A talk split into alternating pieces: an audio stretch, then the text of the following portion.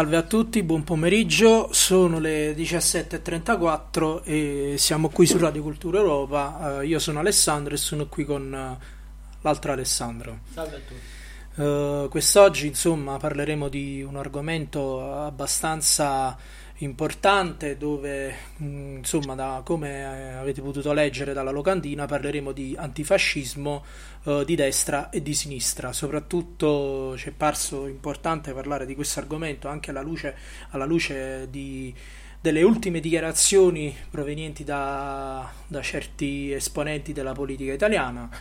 Uh, detto questo, comunque, io prima di iniziare con i nostri ospiti uh, andrei con ricordare quelli che sono i nostri riferimenti. Sì, eh, infatti non ci sentivamo da un po' diciamo, con i nostri ascoltatori e ricordiamo che eh, possiamo inoltrare le domande che vorranno farci uh, che vorranno porre ai nostri ospiti al numero 324 953 9564 con un messaggio di whatsapp altrimenti ricercandoci, eh, ricercandoci su mm, facebook uh, su instagram insomma dove abbiamo riavviato uh, la pagina dopo il, il, ban e su twitter ehm, vi ricordiamo inoltre che la puntata potrà essere ascoltata anche in un secondo momento sulle principali piattaforme di streaming quali ad esempio Spreaker da cui trasmettiamo, Deezer e anche Spotify. Vi suggeriamo inoltre di andare sempre a recuperare il nostro sito web che è cultureuropa.eu, scritto con la K, Cultura Europa chiaramente, dove insomma ci sono anche vari articoli di approfondimento uh, su, sulle più disparate tematiche. Detto ciò, andrei immediatamente a, uh, ad affrontare la, la, tematica appunto di, di oggi, l'argomento di oggi, uh, che come dicevi tu è l'antifascismo di destra e di sinistra. L'antifascismo di sinistra è quello più noto, se vogliamo, in qualche modo. Certo, che poi... comunque abbiamo imparato a conoscere sui social, in politica, per strada ma eh, comunque è anche importante affrontare quello di destra che negli ultimi tempi certi esponenti politici cercando di comunque di ripulirsi eh, agli occhi del mm, diciamo dei poteri forti insomma del, dei governanti se ne escono con uh, certe dichiarazioni dimenticando comunque una, una comunità che quando andava bene insomma li ha aiutati li ha portati dove sono e invece adesso non vanno più bene e se ne escono con certe dichiarazioni incredibili. Detto questo, andiamo col primo ospite. Siamo qui con, uh, con Adriano Scianca che non ha bisogno di, pre- di, presentazioni. Ciao Adriano. Ciao, ciao a tutti, grazie dell'invito. Sono con noi nel frattempo anche Pietro anche Ferrari e Pietro Beppe Ferrari Scalici. e Beppe Scalici. Quindi facciamo insomma, un saluto anche a loro. Tutti insieme proprio. Ciao Beppe e ciao Pietro. Saluto, grazie. Grazie. Ciao e buonasera a tutti. Detto, co- detto, questo, Adriano, io ti chiederei di partire su quella che può essere comunque una disamina sull'antifascismo uh, di sinistra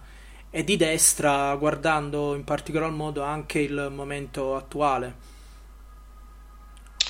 Sì, io partirei mh, appunto da come dicevate voi, quello di sinistra è più conosciuto, visibile, e partirei sicuramente da quello. E è interessante chiederci come sia cambiato l'antifascismo in, in, in questi anni. Eh, io ovviamente eh, per motivi generazionali ho una, cioè conosco per, eh, come dire, in diretta l'antifascismo di oggi, mh, non ho potuto vivere quello degli anni 70 o quello, o a maggior ragione, dell'immediato dopoguerra, eccetera, eccetera. Però insomma, da quello che sappiamo, che abbiamo letto, che abbiamo visto, da quello che ci hanno raccontato, una... ci sono stati dei, dei profondi cambiamenti. Eh, che io cerco, cercherò così di, di, di illustrare, poi magari mi, chi, chi, ha più esperienza di me anche diciamo in presa diretta con l'antifascismo dei, dei decenni passati magari potrà anche smentirmi. Intanto a me sembra che oggi l'antifascismo sia diventato una identità, l'identità principale. Cioè, negli anni 70, dove ovviamente c'era un antifascismo assolutamente viscerale, violentissimo, eh, però, eh, come dire, si era innanzitutto marxisti, innanzitutto maoisti, innanzitutto cattolici, liberali, cioè c'erano delle identità politiche che erano in primo piano e che erano naturaliter eh, antifasciste e poi si collegavano appunto con un discorso eh, antifascista, però c'era, mi sembra che ci fossero le ideologie del, dell'8 e 900 che fossero in primo piano e l'antifascismo fosse la loro ricaduta uh, necessaria e, e, logica, ma mh, oggi mi sembra che invece ci sia più questa tendenza a, a, a riconoscersi come antifascisti. Non a caso nell'estrema sinistra il, è emerso il modello cosiddetto antifa. Eh, non a caso, anche in quel mondo che comunque è erede di ideologie forti, però oggi se, se, chiedi a qualcuno se è per l'appunto marxista, trotskista, guevarista, eh, libertario, insomma mh, c'è un grande caos, ci sono mille correnti, mille sensibilità, mille, eh, anche mille correnti nuove che vengono soprattutto dall'America, eccetera, quindi trovare un'etichetta unica è sempre difficile. Antifa è emerso come il, il referente unico eh, peraltro con questa etichetta antifa che eh, in qualche modo lo rende sottoculturale, cioè non è più un concetto eh, per l'appunto novecentesco, quindi una grande narrazione novecentesca, moderna, eh, legata alla grande storia del Novecento, ma è, è una sottocultura cioè, con i suoi simboli, con le sue, con le sue regole, i suoi, i suoi, loghi, i suoi miti, le sue parole d'ordine, il suo gergo, eccetera. Quindi Intanto questa è una evoluzione sociologica abbastanza interessante. Eh, rispetto al fatto che l'antifascismo sia diventato l'identità primaria, se non unica, del, di certa sinistra, eh, ma non solo, perché poi insomma, lo vediamo anche in, in questi mesi di guerra in cui eh, poi ci si divide su tutto anche ferocemente, ma poi di fatto l'antifascismo è il collante di, di praticamente tutti, eh, ci si divide soltanto sull'individuazione di chi è il nuovo Hitler e il nuovo Mussolini e chi, invece, chi sono invece i nuovi partigiani. Su questo c'è, c'è ancora della, della, discussione, ma tutti sono d'accordo sui valori di fondo che sono quelli dell'antifascismo. E, e, e in questo mi sembra che si possa un po' richiamare anche l'analisi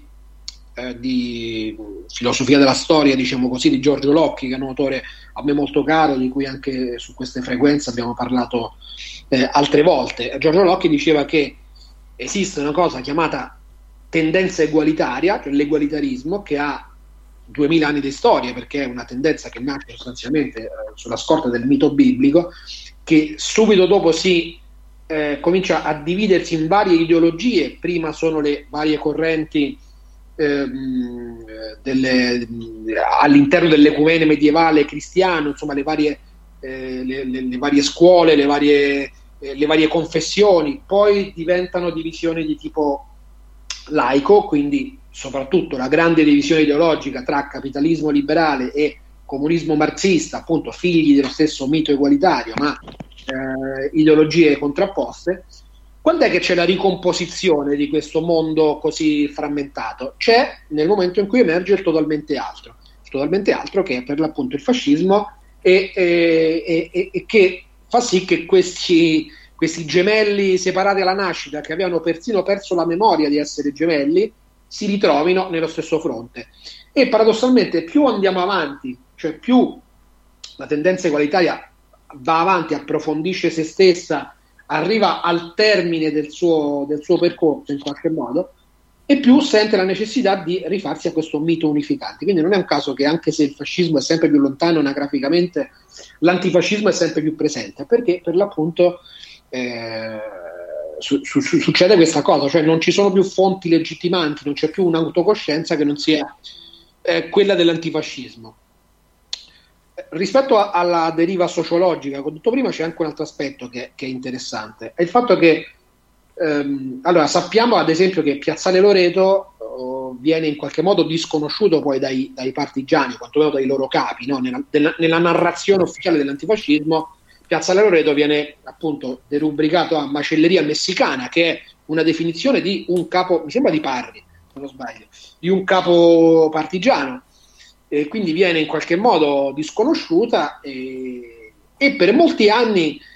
il mito dell'antifascismo si tramanda come mito di combattimento, eh, cioè gli antifascisti eh, ovviamente mitizzando un bel po', abbellendo un bel po', dando una dimensione che poi forse nella storia eh, la resistenza non ha mai avuto, però si rifacevano agli episodi in cui i partigiani, in quanto combattenti, avevano fermato la Wehrmacht, avevano uh, sabotato la grande macchina di produzione e di conquista del, dell'asse. Insomma, un, un, modello attivo in qualche modo eroico. Poi, ripeto, un modello eroico eh, basato per lo più anche su una versione eh, quantomeno edulcorata ecco, di, di, di, della storia, però c'era un modello eroico. Quando è che Piazzale Loreto comincia a diventare non solo un riferimento comune, ma un meme, cioè una cosa ironica, una cosa che, che, che caratterizza l'antifascismo più di ogni altra cosa. Paradossalmente, proprio quando l'antifascismo diventa meno, meno attivo, meno presente nella società, esistono tuttora ovviamente degli antifascisti violenti, lo sappiamo benissimo, eh, l'antifascismo militante esiste ancora, eccetera, eccetera, però mh, sicuramente non, l'antifascismo non ha la potenza di fuoco che poteva avere negli anni 70. Ecco, quando viene meno la, uh, questa presenza militante e militare, quando viene meno questa anche centralità nella, nella, nel, nel discorso dominante, ecco che l'antifascismo paradossalmente diventa più truculento. E questo è abbastanza, abbastanza tipico in realtà del, del meccanismo sociale abbastanza tipico, no? cioè i, i combattenti fosse, fosse anche i combattenti antifascisti, i partigiani, però comunque chi ha fatto la guerra poi tendenzialmente ha più facilità magari di riconoscere anche, anche in qualche modo le ragioni del nemico, comunque ha una visione un pochino più connotata dal tragico. Più ci allontaniamo dalla guerra vera e più c'è una... così l'antifascismo diventa un meme truculento basato sul vilipendio dei cadaveri e, e, e, diventa sempre meno attivo, sempre meno combattentistico, sempre meno eh, eroico nei suoi riferimenti. Ecco, se in due parole dovessi descrivere la, la, l'involuzione dell'antifascismo militante, quindi l'antifascismo di sinistra, io mh, direi questo. Non so se vogliamo sentire magari anche gli altri, poi torniamo sull'antifascismo di destra. Ditemi voi, se no vado avanti, come pare. Sì, sì, sì, sì, assolutamente, certo. anzi magari passerei la palla a, Beppe perché eh, chiaramente si è fatto insomma questa, questa analisi storica del, dell'antifascismo, in particolare eh, diciamo post, post 45. In realtà c'è un antifascismo che sorge, sorge anche prima, eh, probabilmente più che per diciamo una contrapposizione di Weltanschauung, come si suol dire eh, molto spesso per um, in qualche modo una, una minaccia uh, da un punto di vista diciamo uh, di quello che poteva essere il, um, il, terreno di interesse strettamente legato alla politica uh, quindi come dicevamo anche insomma, precedentemente nel fuori onda con Pietro Ferrari ad esempio nell'ambito del sindacalismo si vede quindi che il fascismo inizia ad attecchire proprio in, quelle, in, quei settori in cui diciamo la sinistra si sentiva in qualche modo in qualche modo egemone giusto? Beppe. Sì, intanto condivido l'analisi di Adriano Scianca per quanto riguarda l'antifascismo in altre epoche storiche. Giustamente hai fatto riferimento a situazioni che precedono la catastrofe della seconda guerra mondiale. C'è da dire che il movimento, tra virgolette, insomma, antifascista negli anni 30 quindi quando il regime si era consolidato, era un uh, fattore veramente molto, molto margi- marginale nella vita politica italiana, non soltanto per la questione del coriuscitismo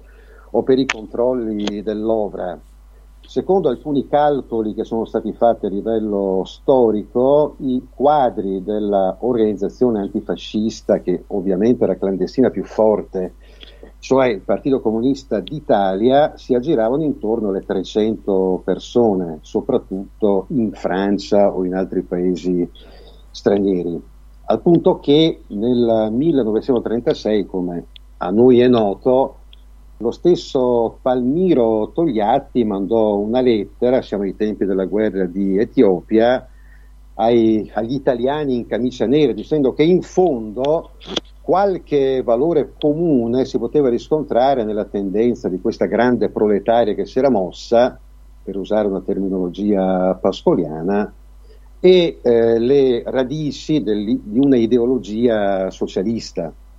Ecco, l'antifascismo tenta di organizzarsi in qualche modo, come è noto, soprattutto dopo il 25 luglio, 25 luglio che noi lo sappiamo fu un colpo di Stato ordito dalla monarchia da ambienti legati alla Gran Bretagna e dopo l'8 settembre. Ecco, l'antifascismo mh, risulta essere un fenomeno anche negli anni della guerra molto molto minoritario. Aumentò il numero dei partigiani eh, soprattutto perché molti non volevano andare in guerra, quindi chiamati a combattere preferivano non eh, presentarsi ai reparti, come è stato detto anche in una delle nostre trasmissioni, pare dello stesso Pietro Ferrari, e quindi andando ad ingrossare la, eh, diciamo così, la formazione, le formazioni avverse, soprattutto in montagna, mentre nelle città operavano i GAP, gruppi di azione patriottica, eh, con i famosi agguati alle, alle spalle, il più famoso forse è stato quello contro il filosofo Giovanni Gentile il 15 aprile del 1944. Fu comunque un fenomeno veramente molto molto limitato. Il, tra virgolette, miracolo, la svolta, avvenne eh, dopo l'aprile del 1945,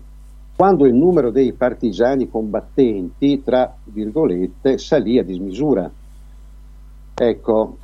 siamo nella logica del CLN, Comitato di Liberazione Nazionale, una logica dunque di opposizione al fascismo, però non di opposizione unitaria.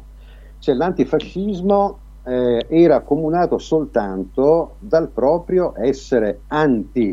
quindi non dall'avere una particolare ideologia alla ricerca di una strategia.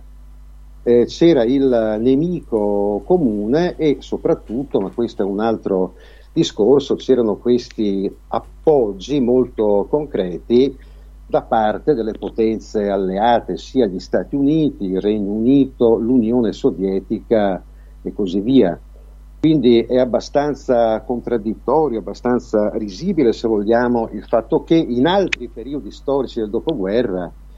eh, le forze che si riferivano alla resistenza in uh, Italia avessero una visione molto ostile nei confronti della Nato, degli Stati Uniti e degli altri alleati. Se non ci fossero state quelle forze, la storia è vero non si fa con i sé, comunque con ogni, con ogni evidenza i partigiani italiani la guerra non l'avrebbero vinta e questo è ammesso anche da storici non certo di ispirazione neofascista. Dunque all'interno del movimento, diciamo così, resistenziale del primo dopoguerra, cioè prima anni 45, anni 50, troviamo una componente che poi era quella maggioritaria socialcomunista, una componente badogliana quindi monarchica, monarchica moderata, legata a doppio filo all'Inghilterra, una componente azionista, prima è stato citato Ferruccio Parri, insomma, Partito d'Azione un partito molto, anche questo, molto minoritario, di ispirazione laica, che avrebbe dato luogo al Partito Repubblicano poi di Lamalfa, una componente eh, bianca e poi un'altra componente, ad esempio penso ad Edgardo Sogno, ma anche ad altri personaggi di quel fatto, in genere erano ex militari, che in pratica agiva in Italia sotto controllo anglo-americano dei servizi segreti, per quanto riguarda Sogno soprattutto sotto il controllo dei servizi britannici, cosa questa che poi sarebbe durata molto a lungo nel secondo dopoguerra. Ecco, mh, mm, l'antifascismo di sinistra, così anche come quello di destra, che in fondo anche quella forma di antifascismo inizia durante la guerra, non è nella nostra storia un fenomeno lineare, un fenomeno coerente,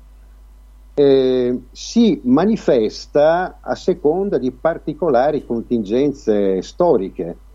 Ecco, noi non siamo sicuramente antistorici, che, che qualcuno ne dica, e quindi ci piace analizzare le varie questioni contestualizzandole.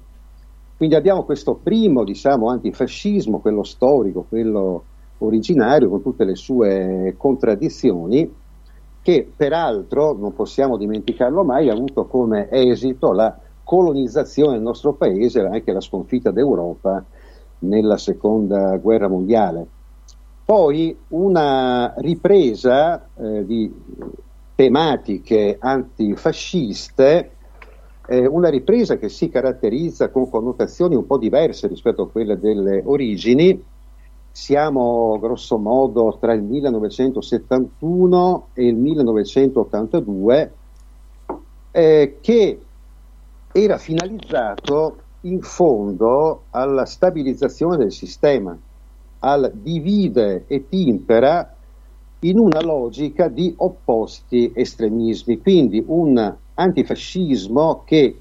per noi, come ben sappiamo, ha avuto anche delle conseguenze tragiche e devastanti, che ha fatto il gioco di quello che un tempo si chiamava il potere oppure si chiamava il uh, sistema. Eh, dunque, l'antifascismo non uh, rappresenta una visione del mondo, una Weltanschauung, come giustamente notava prima Shanka, ma qualcosa che avviene a contraris. Cioè, eh, l'antifascismo ovviamente ha un disperato bisogno che un pericolo fascista esista, vive semplicemente in relazione a questo, evidentemente perché qui alludo ad epoche anche abbastanza vicine, relativamente vicine alla nostra, di positivo non c'è nulla da dire. Si parlava un tempo di, eh, tra virgolette, gramscismo di sinistra, no? C'è l'occupazione eh, della società civile,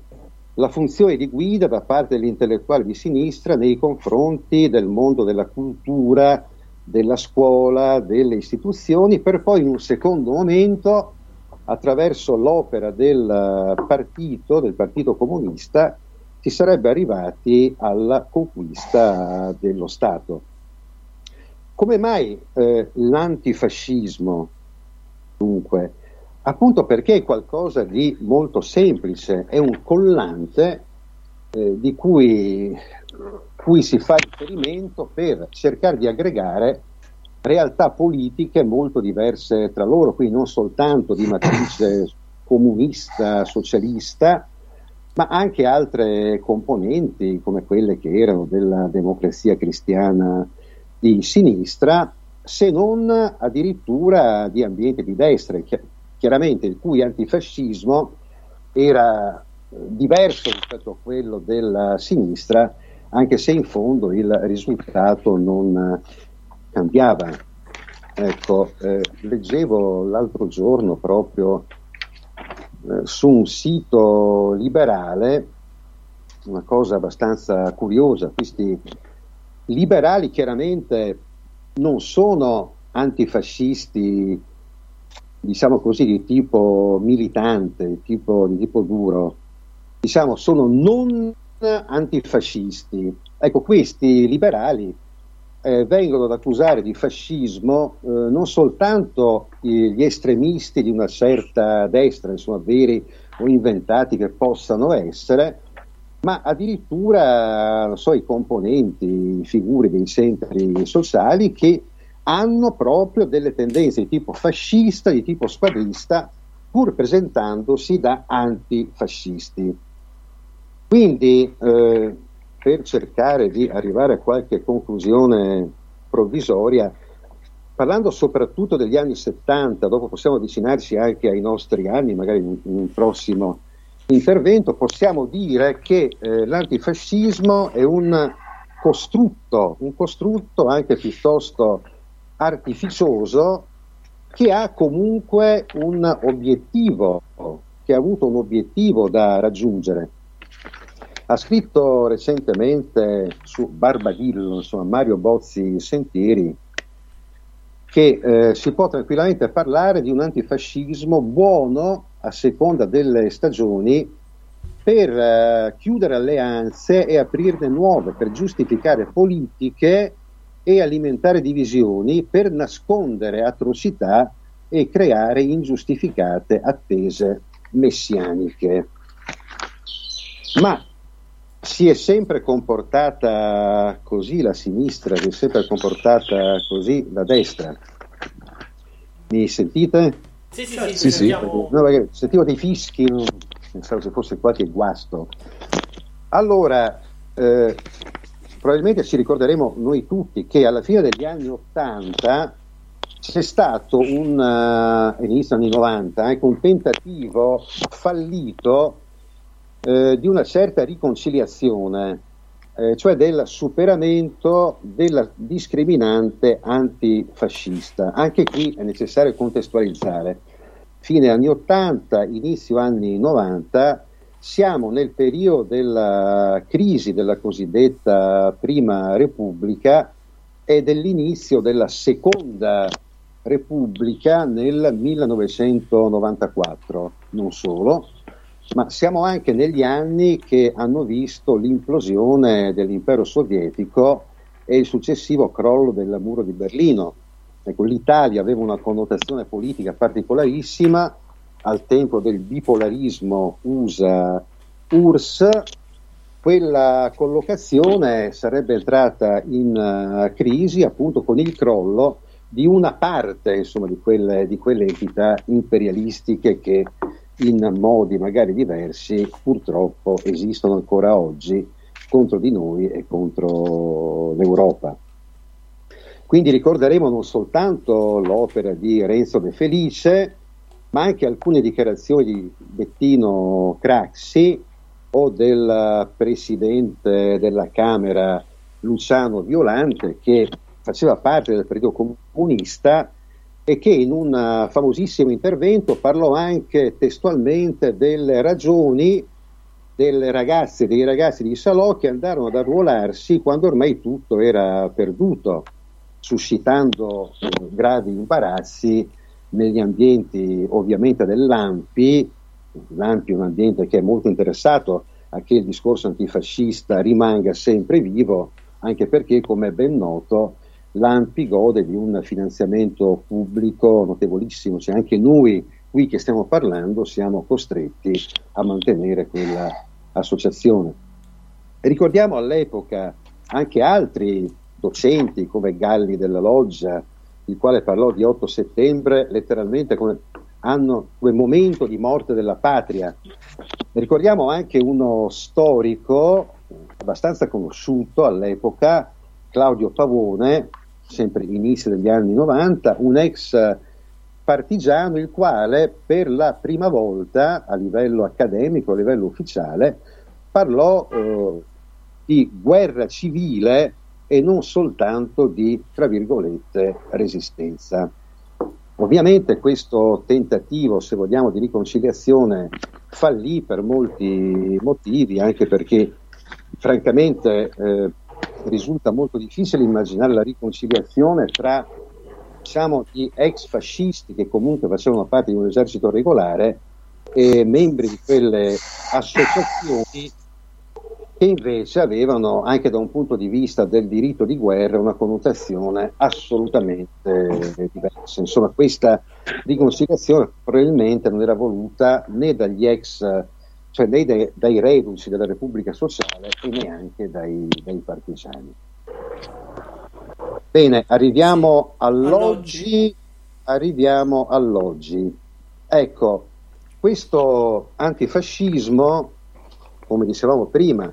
non è una presenza costante, ma spunta fuori, ad esempio, quando ci sono elezioni, elezioni politiche, oppure anche adesso, come giustamente ricordavate prima, quando si fa gara nello, nello stabilire chi sia più fascista, più nazista, tra eh, i fronti contrapposti. Ecco, abbiamo a livello di eh, informazione o anche a livello di televisione, cinema, intrattenimento, eccetera, come ben sappiamo, una sfilza di antifascisti di eh, professione. Però bisogna dire che eh, rispetto al passato, rispetto agli anni 70, insomma, visto che ho anche vissuto quegli anni, il livello sembra essere, se possibile, ancora più basso. Certo, l'analisi che negli anni 70, negli anni 80 fece Umberto Eco nei confronti del cosiddetto ur-fascismo, affermando che il fascismo è qualcosa di eterno ed è l'insieme di una serie di mostruosità che possono verificarsi sempre nella storia, quindi alla presenza di qualunque forma di appunto ingiustizia, di eh, contrapposizione, di oppressione e così via, in tutti quei casi si deve anzi parlare di fascismo eterno. Ecco, comunque rispetto a personaggi come Umberto Eco, oggi arriviamo, come vediamo bene purtroppo quasi tutti i giorni, chi abbia voglia di farlo, livelli che rasentano se non superano il grottesco con personaggi come Michela Murgia e il suo fascistometro, come Eric Gobetti, insomma, pseudo storico che rifiuta ovviamente ogni tipo di contraddittorio con persone che se ne intendono, o come quel Tommaso Montanari, rettore a Siena, se non ricordo male, il quale ha più volte detto, affermando che le foibe rappresentano o una mistificazione o un atto di giustizia se le vittime erano fasciste, ha detto più volte che ai fascisti non si possono applicare le garanzie costituzionali previste per tutti gli altri cittadini della Repubblica. Insomma, assistiamo a questi fenomeni, assistiamo so, anche a manifestazioni pubbliche, a sfilate contro un pericolo fascista che eh, non, non, esiste, non esiste di fatto in Italia, nell'Italia di adesso, ma che in qualche modo deve esistere, perché soltanto in quel modo alcune formazioni, alcuni pseudo-intellettuali, alcuni signori possono portare avanti un certo tipo di certo, discorso. infatti uh, nelle politiche ricordo che ne, nelle politiche del 2018 si parlava uh, di questo pericolo di ondata nera e diciamo buona parte della sinistra ci ha fatto insomma una campagna elettorale perfetto perfetto sì, sì, ricordo la campagna che venne fatta quotidianamente contro due formazioni fondamentalmente, cioè Casa Pound e Forza Nuova. Per non parlare poi... Onda, onda oh, nera, certo. Sì, per mm. non parlare poi di ottobre a Roma. Mm-hmm. Beh, certo, con la chiusura del circolo futurista. Peppe, eh, perdonami sì. insomma se, se ti, ti, interrompo, uh, vorrei un attimo tirare in causa anche Pietro Ferrari perché appunto sì, abbiamo analizzato i vari sì. passaggi diciamo, della, dell'antifascismo. Uh,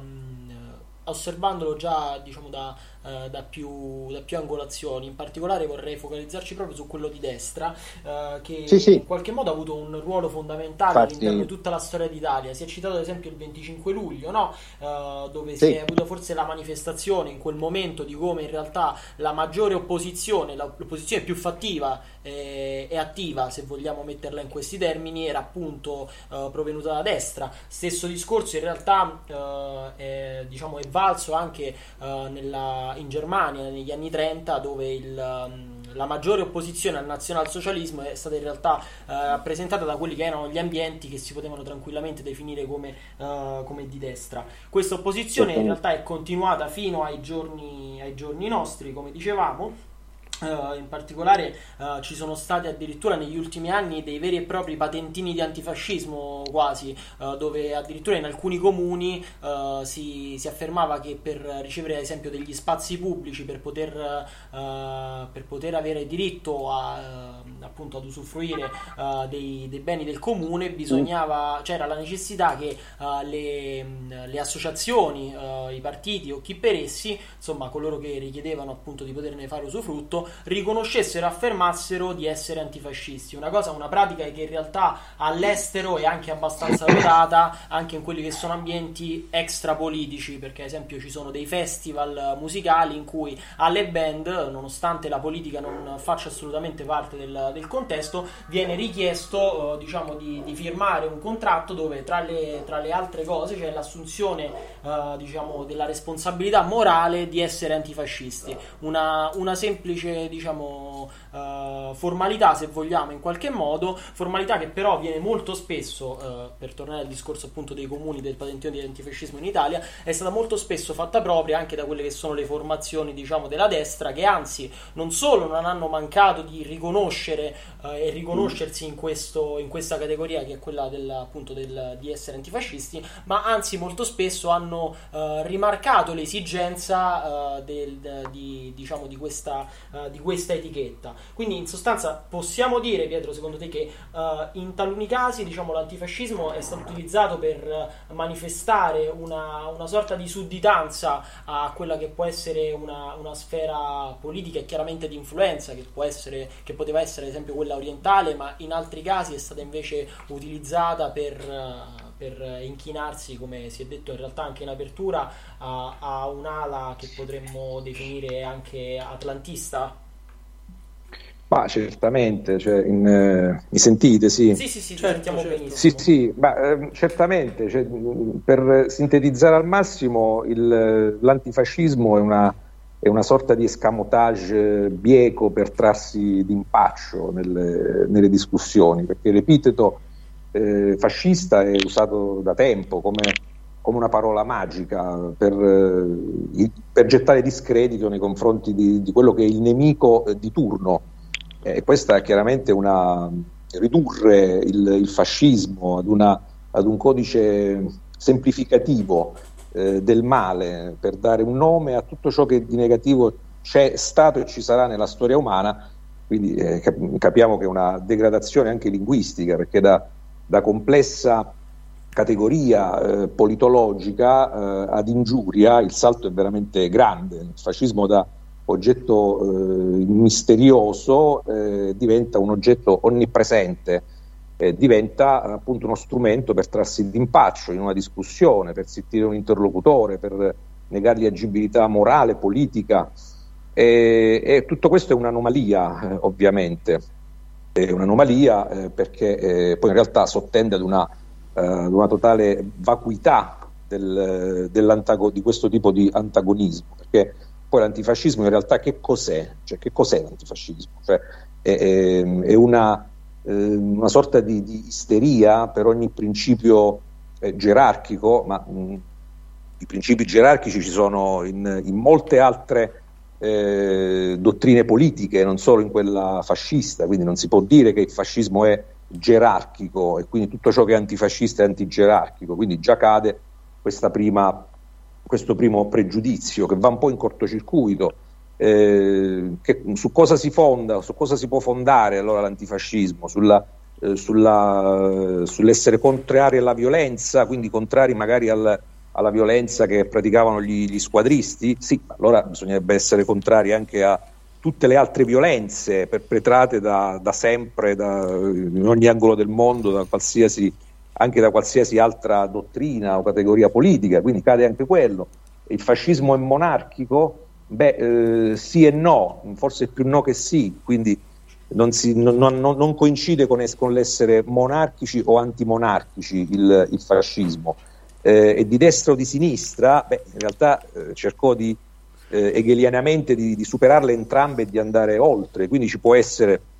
un, eh, un antifascismo di, di sinistra, che è quello che subiva il fascismo come concorrente rivoluzionario a sinistra, una sinistra nazionale che eh, andava oltre il mito della lotta di classe, scegliendo quello della nazione, che è il più grande sindacato, secondo i sindacalisti rivoluzionari, riprendendo eh, Sorel, e quindi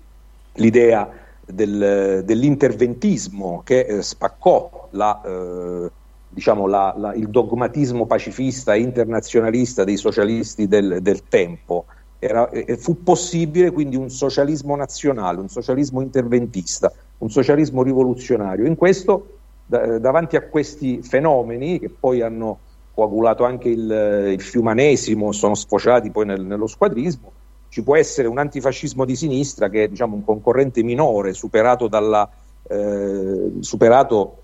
dalla, dalla capacità di, di, cavalcare e di interpretare quel momento storico eh, in Italia. Quello di destra è quello un po' di, di Galeazzo Ciano, appunto del 25 luglio del 43, e quando le, le, classi conservatrici o comunque i liberali o anche i fascisti, gli stessi fascisti però di destra, che ci sono sempre stati, ricordiamo che eh, due quadrumviri, quindi stiamo parlando di, eh, di due eh, iscritti a dei partiti che ci sono oggi, ma parliamo di,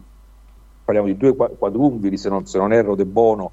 eh, De Vecchi eh, comunque erano, tra l'altro erano contrari alla marcia su Roma, erano, comunque rappresentavano quell'ala eh, legittimista diciamo, di legge e ordine. E quindi è evidente che quando il, il pericolo scampato eh, del, del, sovversivismo rosso eh, viene meno e quando magari gli esiti di una guerra eh, spingono a, magari a, a, scegliere, a optare nel, nell'immediato futuro e poi nel, nel lungo futuro per eh, tra eh, l'Oriente sovietico e l'Occidente eh, liberal capitalista, eh, da lì può sorgere una sorta di antifascismo di destra, che è quello che c'è tuttora fondamentalmente, quello, eh, quello che contraddistingue la, la, destra politica, la, destra politica, italiana. Eh, però occorre dire che in realtà che cos'è l'antifascismo? Cioè, l'antifascismo eh, è un dinosauro con, con, il pannolone. Ecco, questa secondo me è un'immagine che mi ha sempre, eh, mi ha sempre colpito, questa che, un dinosauro goffo eh, con, con, il pannolone retorico. in realtà eh, privo di, un, eh, di, un'idea propria. Quando nasce tutto, tutto, ciò, almeno negli ultimi anni? Io temo che una spinta è stata data dal, da, quel,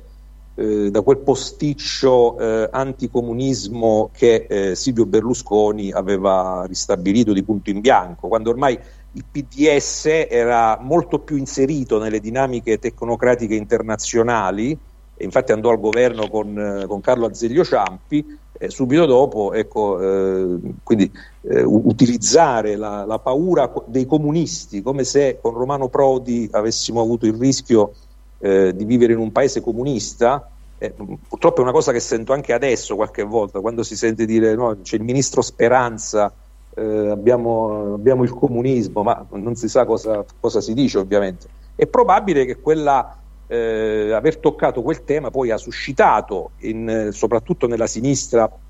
più antagonista, priva ormai, orfana eh, della grande patria sovietica, quindi priva di, una, eh, di, una, diciamo di, una, di un riferimento storico anche problematico, perché poi anche lì eh, l'antifascista è anti-imperialista, però eh, ci sono anche gli imperialismi delle eh, democrazie liberali e c'è stato l'imperialismo sovietico, che poi mi, mi, sento di dire c'è ancora, perché se ancora vengono issate bandiere con falce e martello in ex province sovietiche, evidentemente quella, eh, diciamo, quello, quello, stile c'è ancora, ma cade l'anti-imperialismo come eh, connotato tipico del, dell'antifascismo. E, e quindi eh, tutto questo, eh, tutto, questo, rende eh, forse eh, in qualche modo dà forse anche una certa ragione al, ad Umberto Eco che ha cercato di idealizzare il fascismo come qualcosa, vabbè, secondo lui di, di negativo, di orribile, però come qualcosa di eterno perché noi sappiamo benissimo che il fascismo storicamente parlando è finito, è finito con la, con la fine distrutto da una, da una, guerra, poi è nato il neofascismo che è una cosa completamente diversa perché essenzialmente invece che nascere dal, da una vittoria eh, purtroppo nasce da una sconfitta, quindi è qualcosa anche di eh, antropologicamente diverso. Eh, però il, i ragionamenti, i ragionamenti eh, del, ecco, di, che tendono a, ad eternizzare il fascismo, l'abbiamo, l'abbiamo, visti, li vediamo sempre, quindi sarebbe, na, sarebbe nazista o fascista Putin, eh, nello stesso tempo lo sono, lo sono, gli ucraini, ma io ricordo nel 2009 eh, ci fu un referendum che avrebbe eh, favorito il, un, un, bipartitismo anglosassone in Italia, no? la, la, maturazione del, del, maggioritario. Allora, sia i promotori del referendum che gli oppositori si accusavano reciprocamente di essere fascisti, perché secondo i primi, i, secondi volevano consegnare ai partiti minori l'arma del ricatto, mentre per i secondi eh, i primi volevano fare piazza pulita del pluralismo, delle, delle opposizioni, quindi ecco ritorna l'Aventino. Eh, un nuovo fascismo fu visto eh, dal, nel giustizialismo di, di, Beppe Grillo e Antonio, e Antonio di, Pre, di, Pietro, perché erano forcaioli, ecco, quindi erano fascisti. Eh, anche nel berlusconismo, perché si risaltava eh, il carisma del capo, una concezione plebiscitaria, carismatica eh, della, della rappresentanza, no? a scapito delle, delle, istituzioni, dei contrappesi, eccetera, eccetera. E, e, e quindi il, la banalizzazione terminologica che, che, ha subito il fascismo è, è evidente, però se, se, ancora suscita curiosità questo eh, oggetto misterioso, se ancora suscita timore, eh, mi sembra di aver già detto all'altra puntata sul 25 aprile che dopo la, dopo la marcia su Roma i, i fascisti non, non, ebbero mai bisogno periodicamente di eh, celebrare la fine dell'antifascismo, cioè non, non c'era questa necessità di, eh, di, di, di esaltare l'antifascismo. Eh, evidentemente se dopo 70 anni eh, c'è ancora timore e accanimento, un accanimento che chiaramente eh, è posticcio, serve a dare una, una identità eh, an- di antagonismo a qualcosa che appunto si è reso, si è reso eh, indefinibile eh, però la, la, la, considerazione da fare è questa, cioè se, se davvero, se è chiaro che c'è una malafede di fondo, questo è evidente, però contestualmente se da un solo fenomeno politico eh, possono nascere praticamente infinite diramazioni, eh, significa che gli si riconosce una fecondità straordinaria, cioè un qualcosa di, di incredibile. Se dopo 80 anni eh, ci può essere eh, ovunque, ancora ovunque il fascismo, quindi come se i destini del mondo fossero eh, stabiliti da, eh, da, una, da, una, sorta di, di gran consiglio de, del fascismo mondiale, e, e questa chiaramente è una, è una deriva eh, qualunquista, questa dell'antifascismo, che quindi toglie anche eh, il, il, il, qualunquismo come, eh, se vogliamo, come eh, caratteristica del, del, fascismo, perché sono qualunquisti anche gli, anti, gli antifascisti. In tal modo il fascismo che fu liquidato dalla sconfitta militare si è trasformato in un, in un fantasma, in perenne agguato e quindi non è mai finito, è semplicemente diventato eh, liquido, è diventato immateriale, è diventato eh, un, eh, un incubo che serve semplicemente per, eh, per demonizzare il, il, nemico di turno, l'avversario di turno, il pericolo di turno. La stessa Costituzione che si dice, eh, che qualcuno dice essere una Costituzione antifascista, beh, eh, in realtà non è così. Cioè, questa, questa, storia della, della, Costituzione antifascista è una costruzione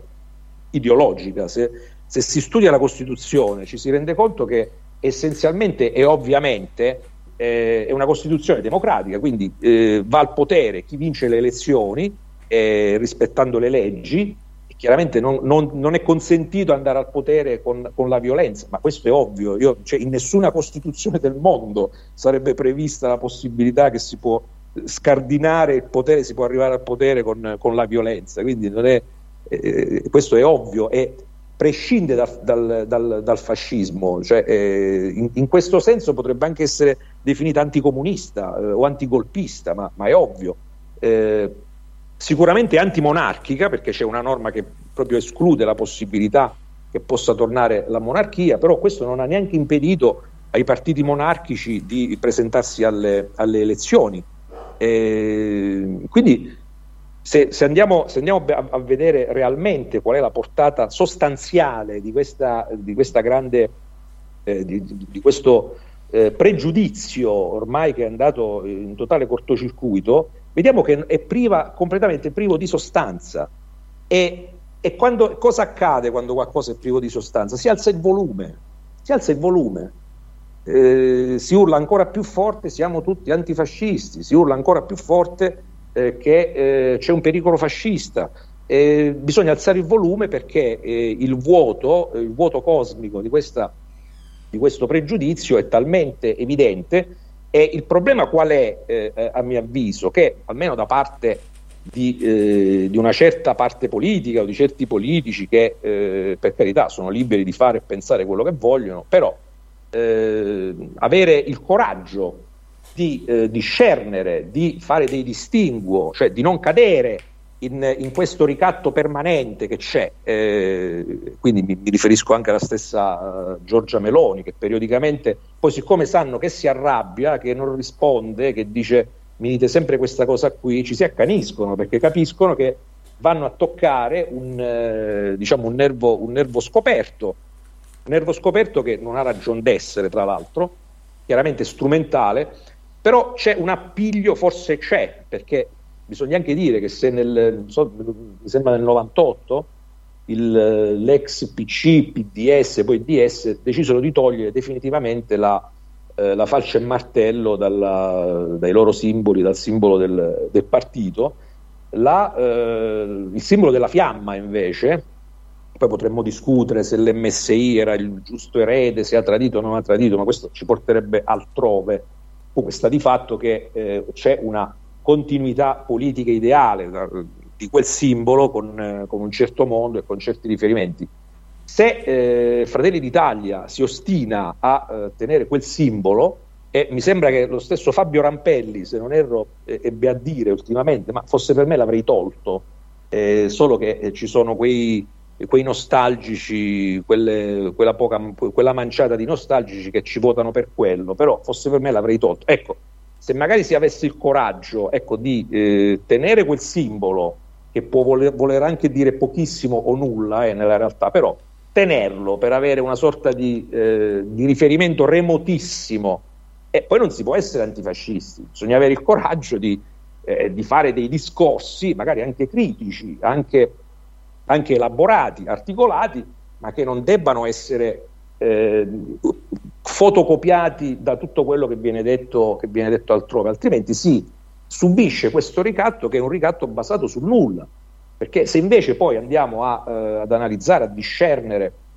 bene la, il significato vero di, questa, di questo termine, di questa, di questa parola, eh, eh, anche che ne so, il razzismo, ma certamente la Costituzione è antirazzista, non è possibile, sarebbe fuori legge eh, fare dei, dei, provvedimenti o dei programmi razzisti, cioè che, che parliamoci chiaro, significherebbe dire eh, se hai quel colore di pelle o sei di quell'etnia, allora non puoi andare a scuola, puoi, allora, ma questo eh, sicuramente nessuno avrebbe in mente di farlo, ma tra l'altro non è neanche una caratteristica precipua neanche questa del fascismo, perché il razzismo c'è stato nel, eh, negli Stati Uniti d'America fino, fino, a pochi decenni fa, eh, c'è stato in qualche modo anche nelle socialdemocrazie scandinave che eh, sterilizzavano gli, gli insani, eh, c'è, è strisciante anche, questo è evidente, in tutta questa campagna, eh, se vogliamo, di, eh, di, eutanasia e di aborti, cioè di eliminare, eliminare i, i, difettosi, gli scomodi, i malati, i deboli, ecco, per via asettica e per via... Ecco, io spesso penso qua, quante volte i, i, i veri razzisti eh, ridono nelle loro tombe nel vedere gli antirazzisti, gli antifascisti, eh, antinazisti magari portare avanti queste cose e quindi legittimare legittimare, quindi dare, perché questo è il senso, cioè dare, eh, considerare la vita di qualcuno per qualche motivo eh, non degna di essere tutelata come quella di, di, un altro. Ecco, questo è qualcosa, se vogliamo fare questo discorso, chi è oggi il, il razzista? Cioè chi è oggi che seleziona gli embrioni per eliminarli o vuole selezionare eh, i malati per decidere chi eliminare? Cade anche questo. Quindi davanti a, questi, a tutte queste eh, difficoltà, tutte queste, eh, se vogliamo, piccinerie eh, del, eh, di, di, questa retorica che priva di, eh, privi, privi, di immaginari di, di riferimento o di nuovi immaginari di riferimento devono recuperare eh, l'antifascismo ecco, come categoria eterna che serve per, per, avere, per togliere qualsiasi legittimità all'altro. Questo famoso altro potrebbe essere chiunque. E quindi va certo. smascherato questo, questa, va smascherata in maniera, in, maniera, in maniera, puntuale, precisa, anche spietata, questa tattica infame, infame di voler togliere, dalla, dal, dalla, di, voler togliere agibilità politica, morale, culturale a, a, a, chi si ritiene non debba averla. Bisogna, to, bisogna combattere da questo punto di vista e accettando anche il, il confronto. Se ci si ripiega invece nel, nel, nella semplice negazione, nel dire noi non c'entriamo niente, noi non siamo niente, non si fa altro che essere in realtà succubi di, un, di, una, di una, situazione che ti vedrà sempre in qualche modo dover sì. rincorrere ed essere succubo e minoritario, cioè ti, ti condanni da solo a essere minoritario. A questo punto io passerei la parola ad Adriano Scianca. E Adriano, io comunque ti chiederei uh, qual è comunque il tuo punto di vista su uh, l'antifascismo di destra, anche uh, comunque alla luce del, di certe dichiarazioni che abbiamo sentito negli ultimi giorni, e quindi, ma anche una, diciamo, possiamo definirlo come un salto di qualità di una certa destra negli ultimi tempi. Sì, allora io vabbè, adesso faccio un intervento abbastanza breve, poi vi devo lasciare che devo tornare al lavoro. Certo. Eh, diciamo che l'antifascismo di destra è sempre esistito, eh, come forze partigiane era sicuramente minoritario, nel senso che la maggior parte dei partigiani erano sicuramente provenienti da, dal mondo comunista, ma era comunque molto nutrito e soprattutto molto legato a determinate strutture di potere, penso all'antifascismo monarchico, cattolico, liberale, a quello militare, a quello azionista. il partito d'azione non era forse mh, mm, eh, eh, perfettamente definibile come di destra, era un, una cosa un po', un po' ibrida, peraltro insomma oggi eh, esiste ancora l'influenza del partito d'azione, ma non, eh, ovviamente gli italiani non sanno più cosa sia quel partito perché è scomparso poco dopo la fine della guerra, ma è stato molto, molto influente. Eh, è stato un antifascismo tendenzialmente anglofilo, cioè i, i, le grandi potenze che attaccavano l'asse erano molte, ma il, l'antifascismo di destra è stato quasi tutto di estrazione inglese sostanzialmente. E per quanto riguarda la penetrazione dell'antifascismo a destra, e per destra intendo la destra post-fascista, la destra comunque erede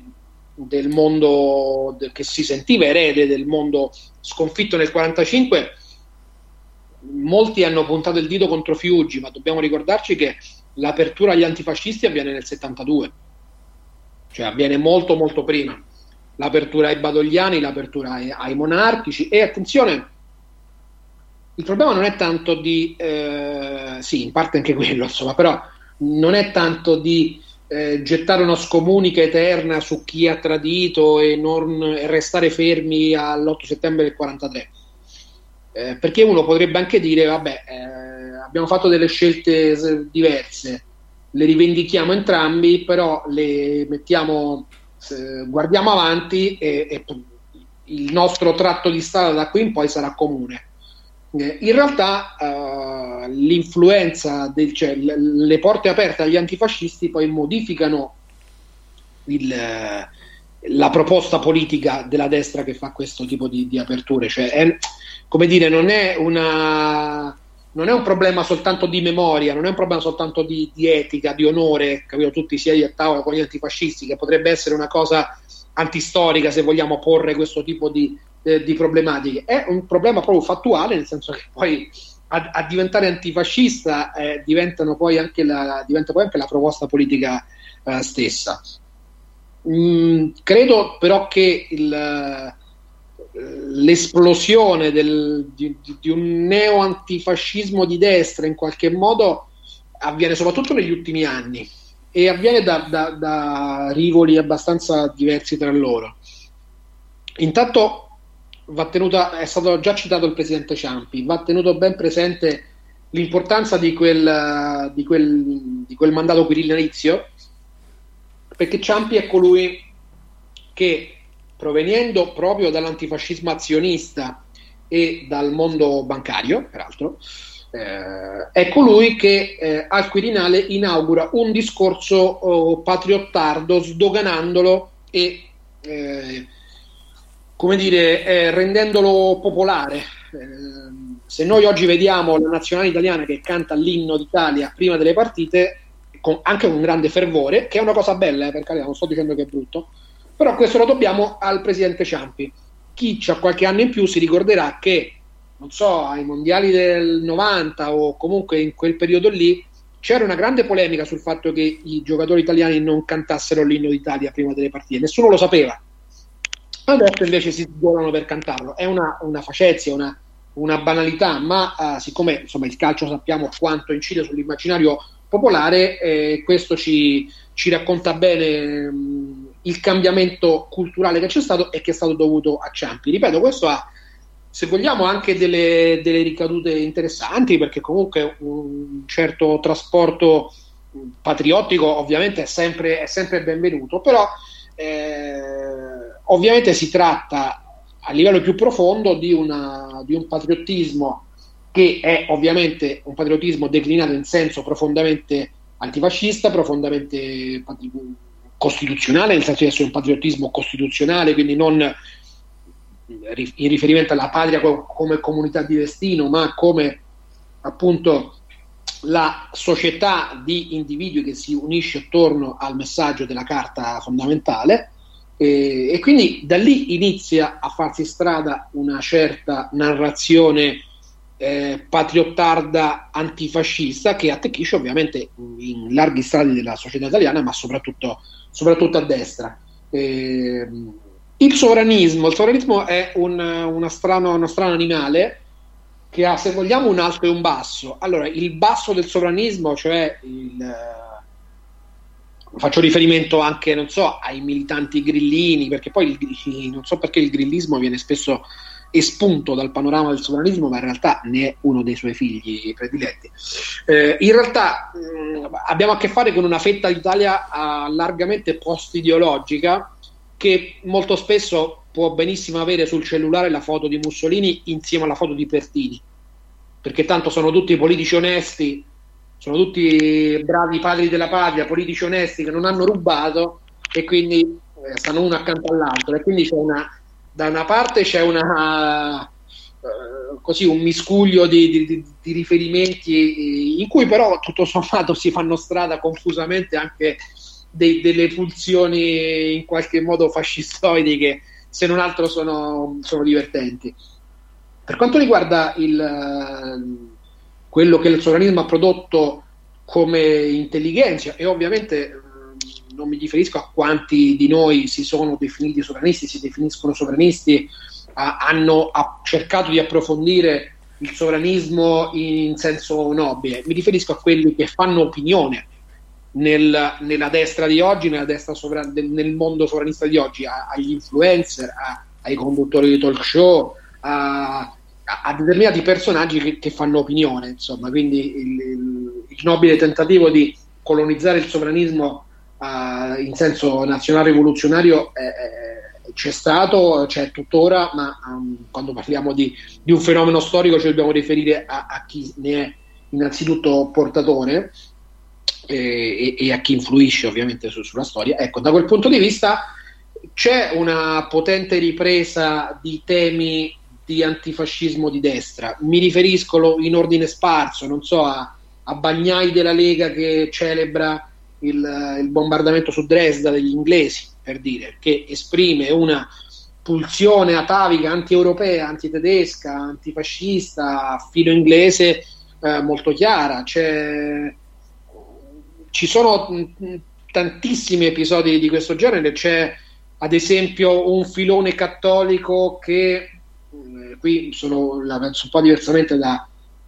da Ferrari, c'è un filone cattolico che ad esempio non cessa di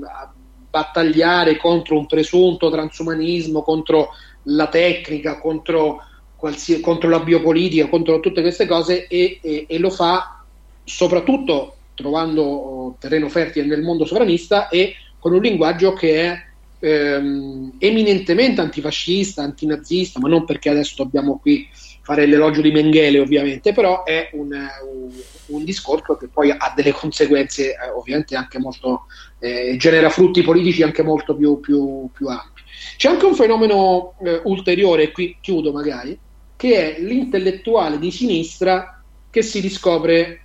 di destra, che è una cosa che nel sovranismo è avvenuta moltissimo. Allora, questa è una cosa che, su cui riflettevo proprio pochi giorni fa. Ci sono tantissimi, alcuni come Agamben, come Cacciari, in realtà hanno una deriva sostanzialmente senile, ma uh, vengono applauditi da, da destra, non, non, stanno diventando di destra. Altri alla Freccero, alla... Eh, ci sono tanti casi anche meno, meno nobili, meno, meno, famosi in qualche modo, ma ce ne sono davvero tanti e sarebbe bello un giorno elencarli. Eh, compiono una, una singolare parabola, nel senso che allora da sinistra c'è sempre la tentazione a vedere la destra, dove per destra si intende ovviamente qualsiasi cosa loro qualificano, qualificano come destra, si, da sinistra si intende vedere la destra come il partito dell'ordine, del,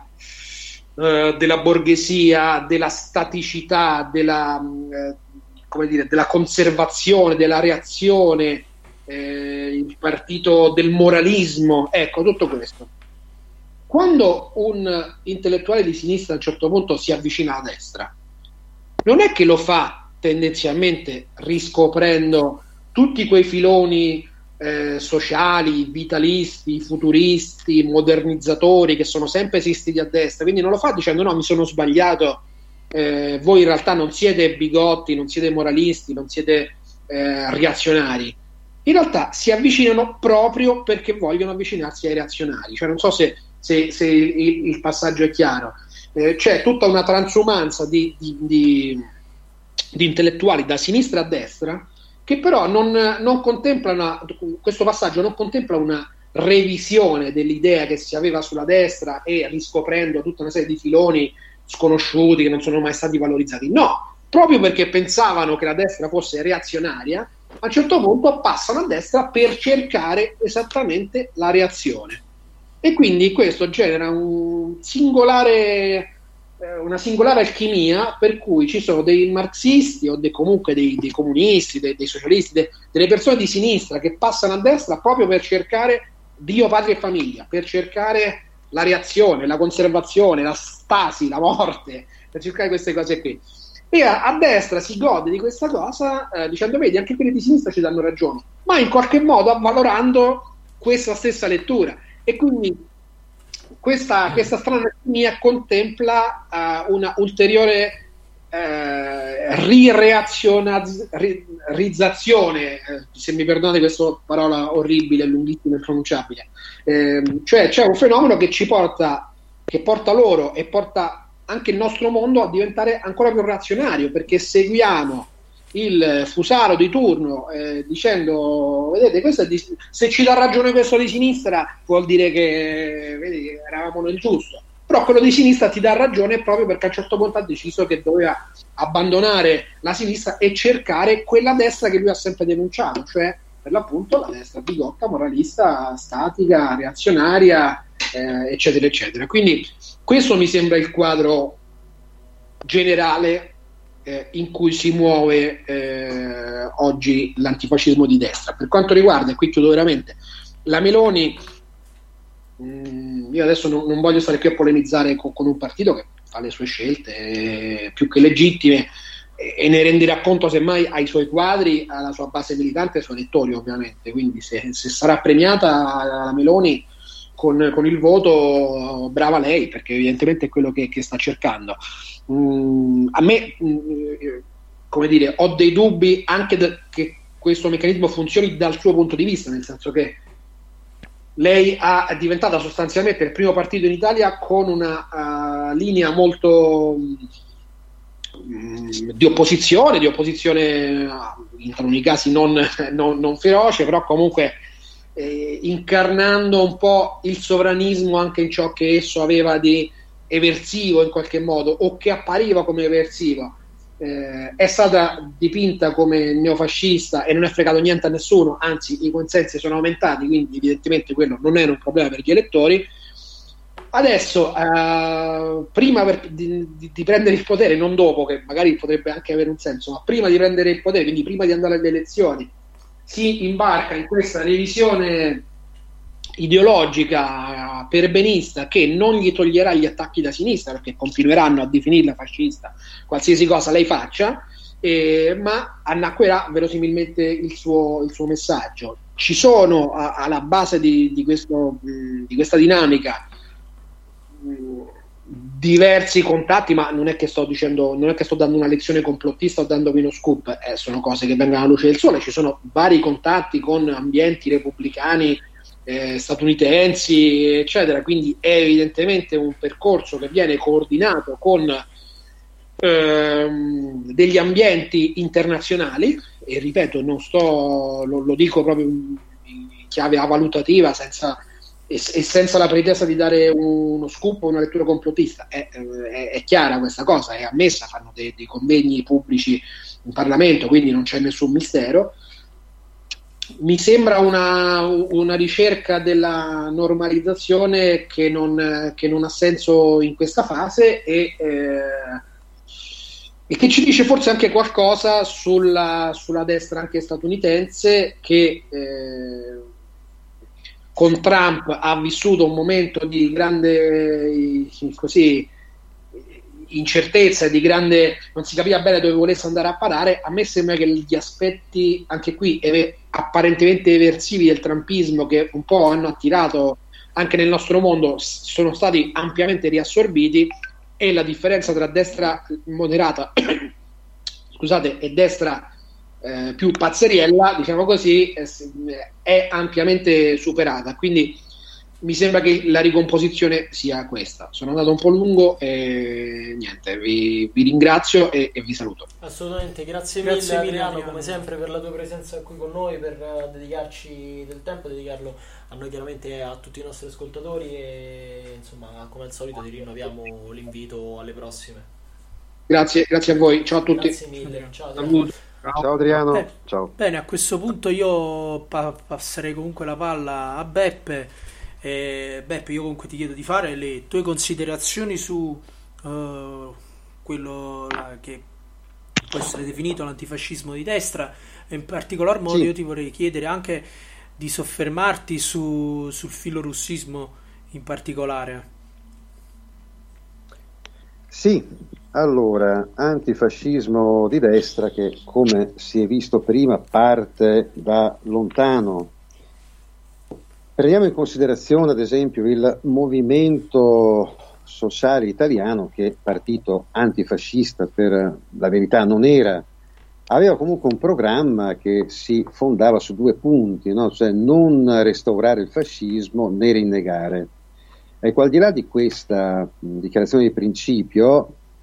il movimento sociale italiano, che poi sarebbe diventato destra nazionale a partire dal 72, inglobando i badogliani, come si è detto prima, ha sempre avuto nella sua storia, finita con il congresso di Fiuggi, una tendenza profondamente legata all'atlantismo, cioè una scelta di campo che magari le persone più acculturate volevano facesse riferimento ad, addirittura ad Evola, il quale in un'opera famosa scritta nel dopoguerra nel 1953, Gli uomini e le rovine, scrisse che eh, gli Stati Uniti, confronto all'Unione Sovietica, rappresentavano il male minore. Quindi era logico per uh, movimenti, per formazioni politiche, per partiti italiani di destra stare comunque e ovunque dalla parte di quella forma di imperialismo. Eh, qui si nota anche quel distacco che c'è sempre stato tra magari in alcuni anni, anche in alcuni periodi, questo posso dirlo per esperienza diretta, il contrasto tra gli ambienti giovanili, quelli del fronte alla gioventù e la dirigenza del partito, anche su questioni di politica internazionale. Eh, poi abbiamo anche una presenza importante da un certo punto di vista dei personaggi che magari adesso dicono non molto al grosso pubblico, che però ebbero diciamo, un rilievo particolarissimo nel delineare una tendenza assolutamente filo-occidentale, filo-atlantica, molto ostile nei confronti del passato Stato fascista che tra l'altro si interpretava e si leggeva in modo assolutamente distorto. Ecco, una prima analisi, diciamo così, eh, moderata, avalutativa, tra virgolette, intorno al fascismo, la dobbiamo a Renzo De Felice, che era un autore chiaramente non di origine fascista, lui ha avuto un periodo marxista e uno liberale, quindi era molto lontano da quel tipo di ideologia, da quel tipo di visione del mondo. Facciamo qualche citazione, anche se rapidamente. Luigi Barzini Junior, noto per le sue frequentazioni con i servizi segreti inglesi durante la seconda guerra mondiale, il quale avrebbe pubblicato dopo la guerra un libro The Italians, prima in inglese e soltanto anni dopo in italiano, in cui elenca tutti i mali che riguardano i nostri connazionali. Questo a che pro? Questo con quale, con quale fine? Col fine di dire che l'Italia non è degna di avere una propria sovranità, di avere una propria politica estera autonoma e deve dunque farsi guidare da, dalle grandi potenze che rappresentano rappresentano i veri valori occidentali, cioè in modo particolare il Regno Unito, per altri aspetti gli Stati Uniti d'America, anche se qualche volta nel corso della storia queste due eh, entità sono state addirittura in contrasto tra di loro. Citiamo altri personaggi della destra antifascista, Indro Montanelli, giornalista tra i più famosi, faceva passare anche per storico, certo non con brillantissimi risultati, e più vicina alla nostra epoca, la filoamericana di ferro Oriana Fallaci, che ancora adesso è un punto di riferimento di un uh, partito politico, per quello dei Fratelli d'Italia, insomma, tanti punti di riferimento, non dei tanti punti di riferimento, diciamo, tra virgolette, italiani. Ecco, mh, andando avanti con la storia, sempre per sommi capi, arriviamo alla famosa svolta di Fiuggi, legata a fini del 1995. Ecco, il congresso di Fiuggi volle addirittura recuperare tra i momenti di forza, eh, tra i momenti fondativi anzi della storia del nostro paese, la resistenza di campo non, eh, non comunista. Ecco, grazie a questo patentino, di, potremmo dire, come dicevate voi prima, antifascista, poi sappiamo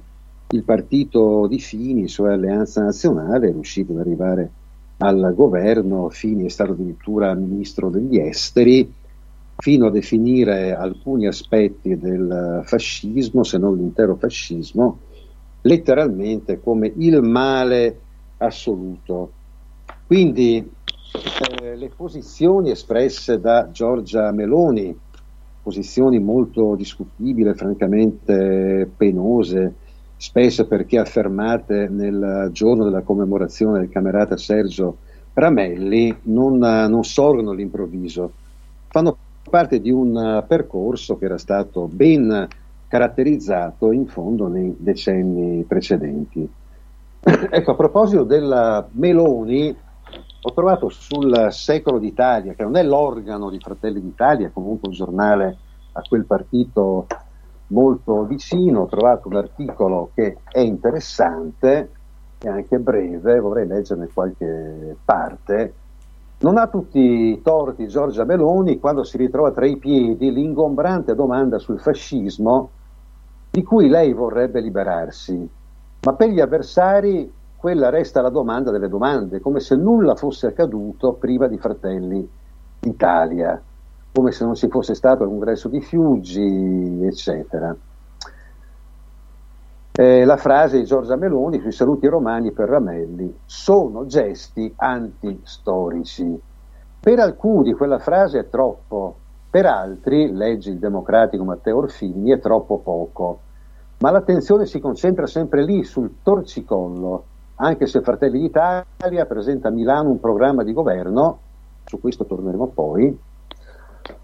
eh, un programma di governo su cui si potrebbe dibattere per settimane e mesi. Lo nota e lo annota Alessandro Giuli, personaggio di destra, faceva parte di Meridiano Zero, un gruppo romano, sottolineando l'importanza dello strappo della Meloni. Sono argomenti cari a Giuli che contro la svolta di Fiuggi scrisse il pamphlet Il passo delle oche, molto critico con l'Alleanza Nazionale. Oggi invece Giuli apprezza.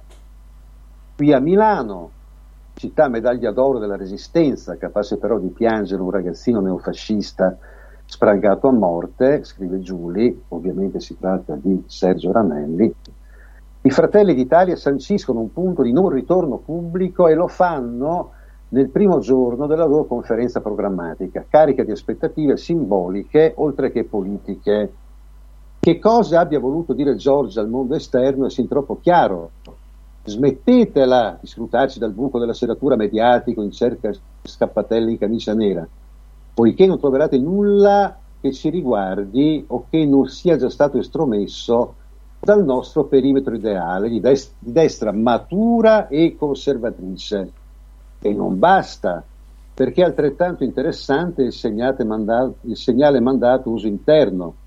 laddove per anni si è chiuso almeno un occhio quando in gioco c'è la liturgia di una memoria che per taluni porta con sé un'ombra catacombale, ma ancora oggi nel cuore della destra, in grisaglia, evoca un luttuoso e indelebile dolore.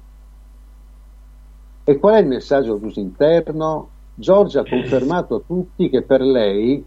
non soltanto il fascismo è antistorico, poiché è morto, sepolto e in via di storicizzazione da parte degli accademici addetti ai lavori, ha aggiunto che pure il rigido segnacolo del neofascismo,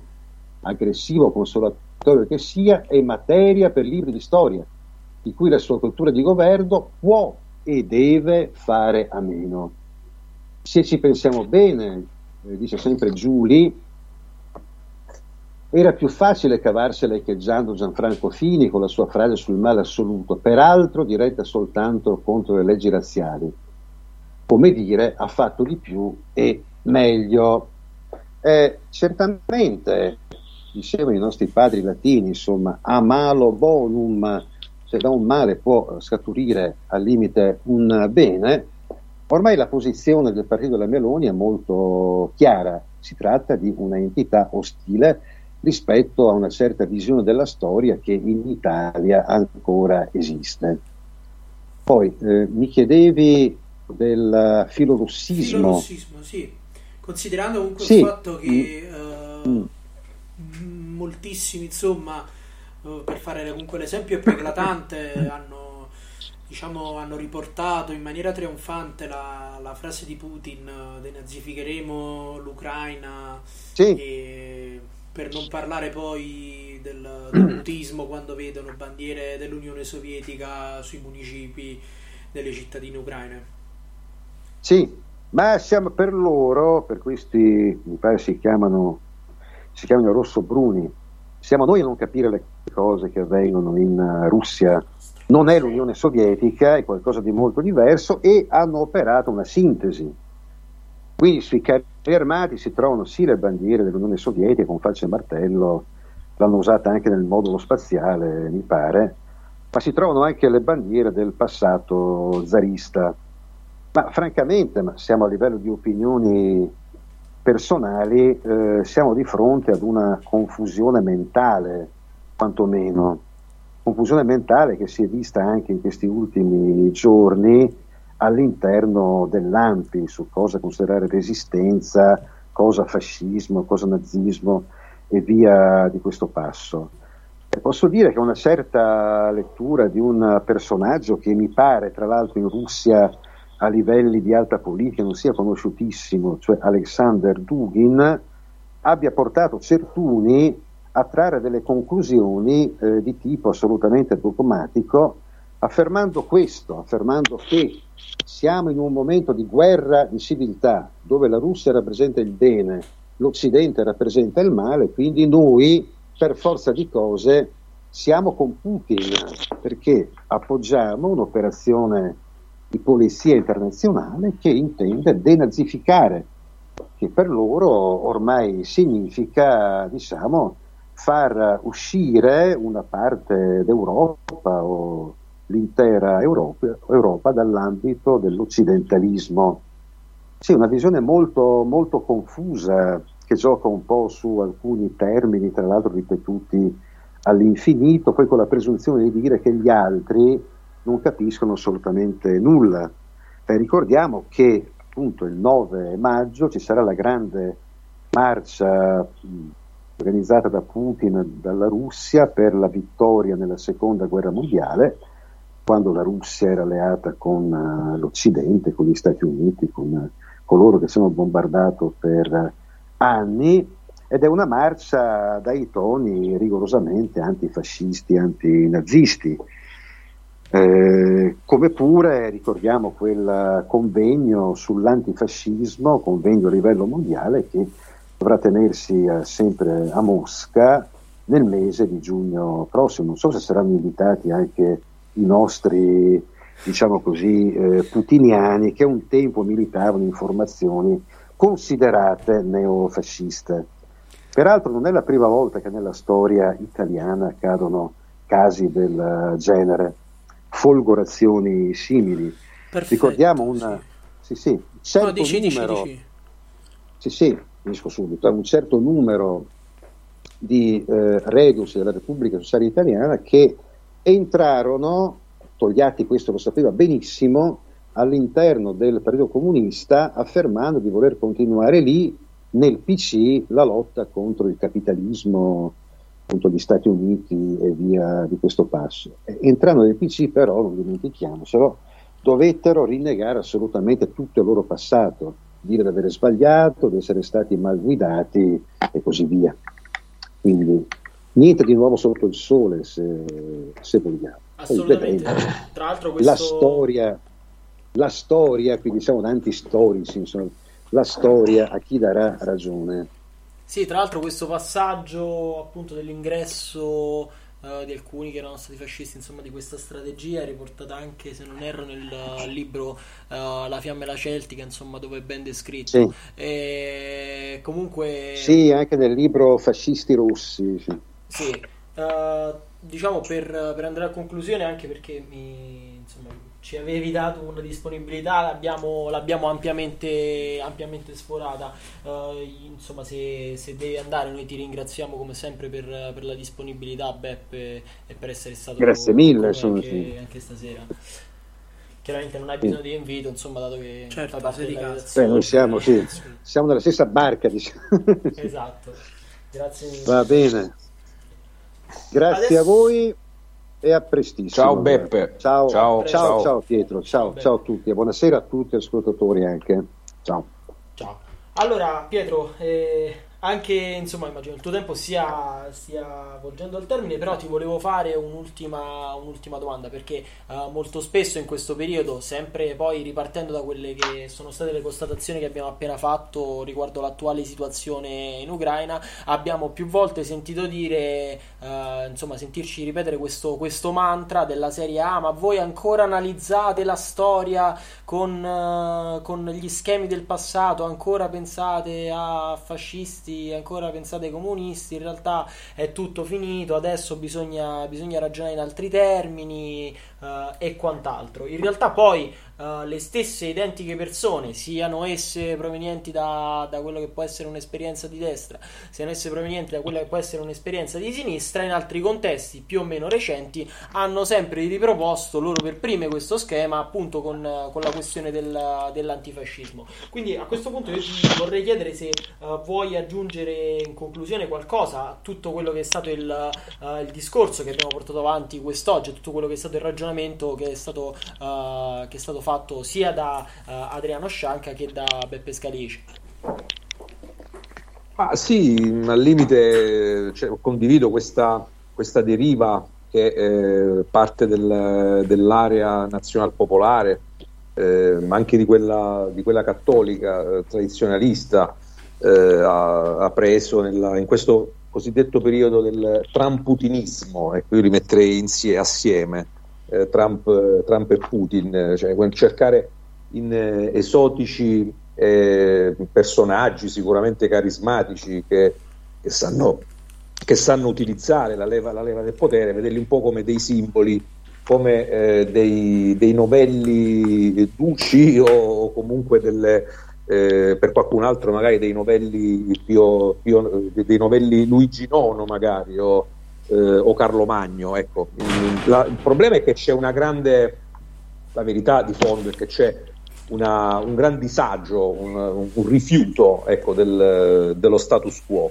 Eh, c'è un, un, rifiuto e una sfiducia eh, pressoché totale eh, nei confronti delle, delle, delle, istituzioni, nei confronti della, eh, della stessa del, della nostra nazione del, e, del nostro, e del nostro continente e pertanto qualsiasi cosa possa apparire come antagonista o come, eh, se vogliamo, rumoroso, distonico eh, verso la, la, propaganda ufficiale viene cavalcato un po' per inerzia, sperando che da lì possa, possa sorgere eh, qualcosa. Ecco. Eh, è, come, è, come, sperare che eh, dando fuoco, gettando benzina eh, ai mozziconi che vengono tirati per strada, possa nascere un, un, ecco, un incendio purificatore e farà tornare tutto in ordine e porterà una nuova, una nuova civiltà. Eh, chiaramente degli indizi ci sono, cioè se eh, una parte di questi ambienti è stata, è stata affascinata dalla, dalla, dall'idea di, eh, putiniana, ovviamente del, diciamo, degli appigli ci, ci, sono, anche se eh, penso che ultimamente eh, avrebbero dovuto fare del, delle riflessioni in proposito. Evidentemente eravamo, siamo stati male informati, abbiamo subito come, come si è denunciato per tanto tempo la, eh, insomma, la, la presenza della, di una propaganda eh, filo-USA, forse si è sottovalutata eh, invece una, una simile, eh, forse anche più pervasiva eh, propaganda eh, filorussa che c'è stata nel, eh, negli, ultimi, negli, ultimi, anni. Ecco, quando, quando, quando, leggiamo Nikolai Lilin, che certo non è, non è né un, un antiputiniano né un filoputiniano, certamente un russo, che quindi conosce la sua patria e ha eh, certamente anche combattuto, eh, quindi ha visto con, con, i suoi occhi tante cose, eh, conosce eh, e scrive la storia di, di, Vladimir Putin, che è una storia abbastanza, abbastanza controversa. Eh, lui seppe far, far dimenticare eh, le, quelle situazioni ai limiti della, della legalità che aveva affrontato aveva affrontato come, come amministratore eh, a Leningrado, lui ne parla, ne parla, ne parla a lungo, eh, e con, con, la guerra al, al, terrorismo ceceno, quindi questa capacità ecco, di, magari, di risolvere le cose in maniera impetuosa, rapida, senza tentennamenti. Il fatto che, eh, seppur ingessati in uno, in uno scisma eh, millenario, eh, questi, questi, sedicenti ortodossi orientali comunque mantengono una, una, una sorta di, di, di, estetica che piace a un certo ambiente tradizionalista, che poi, ripeto, stiamo parlando davvero di, di estetica, forse di, etichetta, neanche di estetica, cioè proprio di, apparenze. Eh, tutto ciò ha, ha creato anche una, delle, delle, seduzioni, il fatto che, che eh, i russi magari eh, preferiscano più ecco, questa idea un po', anche un po' se vogliamo, insomma, se vogliamo eh, abbastanza, anche abbastanza posticcia, di, di, sentirsi una grande potenza e quindi di avere in mente più, ecco, più la grandezza del, del, benessere economico e questo è qualcosa che può effettivamente affascinare, no? il, fatto di, il, fatto che si preferisca vivere in, un, in, un, in, un, in uno stato dove dove c'è un grande patriottismo, dove tante cose vengono messe in secondo ordine perché c'è questa, questa retorica della grandezza, però poi lui stesso, lo stesso Lilin dice, eh, eh perché magari crescendo, ecco, con, con, gli anni che passano, e questo soprattutto eh, si parla di, di, giovani che non hanno vissuto l'esperienza della, dell'Unione Sovietica, e dice noi eh, guardiamo i, la, la TV, la, la, giornalista che annuncia l'ennesimo missile nucleare che non ha nessuno, che non hanno eh, gli inglesi, non hanno gli americani, non hanno neanche su Marte, quindi noi siamo, eh, siamo i più forti, noi, ecco, anche, anche questa quest'ansia da prestazione nucleare, questa, eh, che è anche, un, è anche, un, po' da bifolchi se, se, se ci rendiamo conto, no? questa, questo, questo, bullismo eh, militarista. Dopodiché appare in sovrimpressione il numero, il numero verde per curare quel bambino eh, che non può essere curato in Russia e deve essere deve essere portato in Germania o, o in Europa. E, e, quindi dov'è questa grandezza? Allora è chiaro che eh, subire una propaganda sottile è stato, eh, purtroppo questa propaganda ha fatto, ha fatto breccia in, in, molti ambienti, ma eh, forse io mi auguro che questa, questa occasione della, di questa sciagurata iniziativa eh, militare in Ucraina abbia fatto riflettere qualcuno, che insomma anche vedere questa, la, la, necessità, ecco, vedere quanto sono importanti i simboli, cioè è vero che spesso eh, tutto ciò può essere eh, posticcio, strumentale, ok, va bene, ma eh, non è un caso se vengono messe le, le bandiere sovietiche eh, in quelle province, non è un caso perché c'è una forza simbolica fortissima. Eh, L'Unione Sovietica ha, ha, rappresentato la massima estensione storica del, dell'impero russo, quindi per loro che eh, si guardano bene dal tornare al, ai soviet e ai kolchoz, eh, però per loro è importante quella, quella, simbologia, che è una simbologia imperialista, è una, è una simbologia militarista, imperialista, che eh, appunto considera l'Europa eh, come una propagine nel, nell'eurasiatismo eh, russo, ormai, pass- ormai penso sia evidente anche ai cechi, eh, la, eh, l'Europa non è altro che la, il cortile di casa del, del, panslavismo russo e sovietico. Quindi ecco, se non, se non volevamo essere eh, succubi degli, degli americani, eh, io mi chiedo perché dovremmo tifare eh, stavolta invece per diventare succubi dei russi o sperare che un altro eh, padrone, eh, tra l'altro mo- molto più rozzo di quello, di quello americano e arretrato, eh, debba essere preferibile o debba essere qualche possa rappresentare ecco, un modello, ma ecco, ma un modello di che? Ecco appunto che cos'era, che, che, che cos'era il, il, fascismo? Quali erano i modelli economici del, del fascismo? Li ritroviamo in, in Russia? Beh, non mi sembra, non mi sembra affatto. Quindi eh, parlo anche da parte ai, ai, ai cattolici, cioè che cosa può rappresentare eh, l'imperialismo neozarista o, o neosovietico eh, russo rispetto alla degradazione della, della Chiesa postconciliare, rispetto ai, eh, all'omosessualismo che imperversa nel, nei, nei, paesi occidentali. Davvero era quello il modello. Cioè, in realtà non sono dei veri modelli, ma eh, spesso in questi tempi di, eh, di penuria eh, molti si affidano o sperano ecco, di, di appena, appena, c'è qualcosa su cui poter contare, subito si, si affidano a, a, dei personaggi improbabili. Una cosa simile è accaduta con Salvini, cioè, Salvini è sempre stato un personaggio improbabile, è sempre stato un soggetto davvero che, non,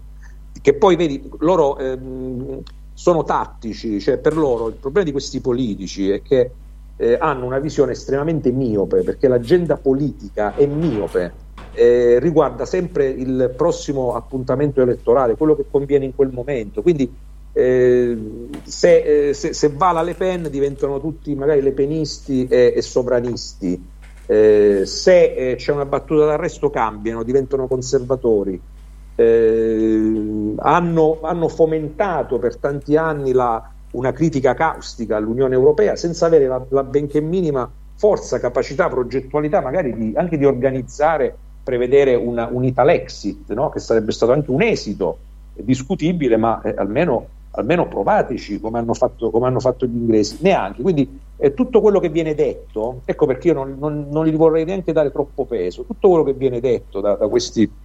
da questi eh, signori, eh, spesso dura poco perché basta che cambi leggermente la contingenza politica, allora n- non siamo più sovranisti, siamo conservatori, non siamo più conservatori, siamo tornati sovranisti, eh, non siamo liberali ma siamo un'altra cosa, insomma quindi eh, io credo che prima, ecco, prima di, eh, di, di prenderli troppo sul serio e quindi di fare magari anche delle analisi elaboratissime, complicate e bellissime, eh, ricordiamoci anche che questi, eh, voglio dire, hanno come, come, esigenza un target elettorale e cercano di, di, stare a galla cavalcando la, le, le, le, contingenze, le contingenze del, del momento. Eh. Questo è un po' il, il, il discorso.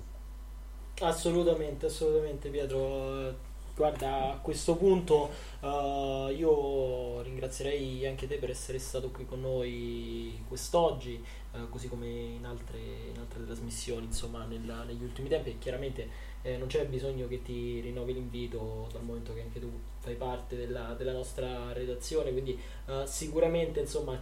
sentiremo, ti sentiremo nei, nei prossimi giorni sempre qui su queste frequenze.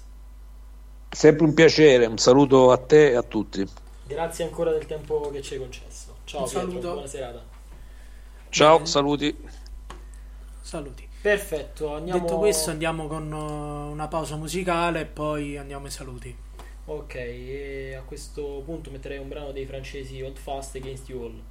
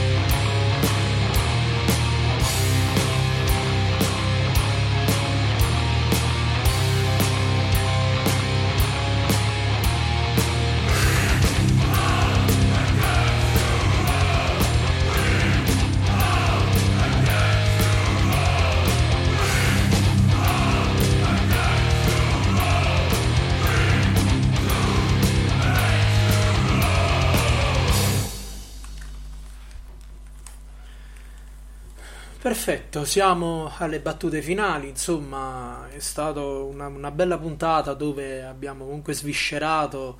eh, tantissimi aspetti che riguarda l'antifascismo sia da sinistra che da destra. E a questo punto io direi che insomma la puntata volge al termine però eh, ricorderei comunque prima quelli che sono i riferimenti della radio e dove è possibile poi riascoltare la, questa puntata. Sì, eh, come già detto in apertura e come ricordiamo di consueto potete andare a riascoltare questa puntata eh, tramite varie piattaforme, suggeriamo sicuramente eh, Spotify e Spreaker e anche tramite il nostro sito web eh, che vi invito e vi esorto nuovamente a visitare che è culturaeuropa.eu scritto con la K. Ricordiamo inoltre che è possibile seguirci ancora e almeno per ora, chissà in futuro, eh, considerati i ban sui social network. Ci potete trovare su Facebook, eh, su Instagram e su Twitter. Magari su Twitter non ci, ban- non ci banneranno perché mo di Elon Musk, quindi insomma abbiamo contatti privilegiati. Potrebbe andare bene. Vi ricordo poi ehm, che eh, quotidianamente vengono pubblicate le, le, rubriche a cura della nostra redazione, quindi vi, uh, vi invitiamo ad ascoltarle. Uh, trattano di varie tematiche. Uh, vi ricordo infine la puntata di giovedì 5 maggio alle 18.30, come sempre eh, che sarà sulla guerra di quinta generazione con gli interventi uh, di Gian Michele Sin e di Marco Carucci che sarà condotta da Andrea Borelli e da Lavinia Di Iorio. Uh, detto questo penso che si è, si è, detto tutto quello che si doveva e non ci resta altro da fare che darvi appuntamento alla prossima puntata. Quindi grazie per essere stati qui con noi anche oggi e alla prossima. Ciao a tutti. Ciao a tutti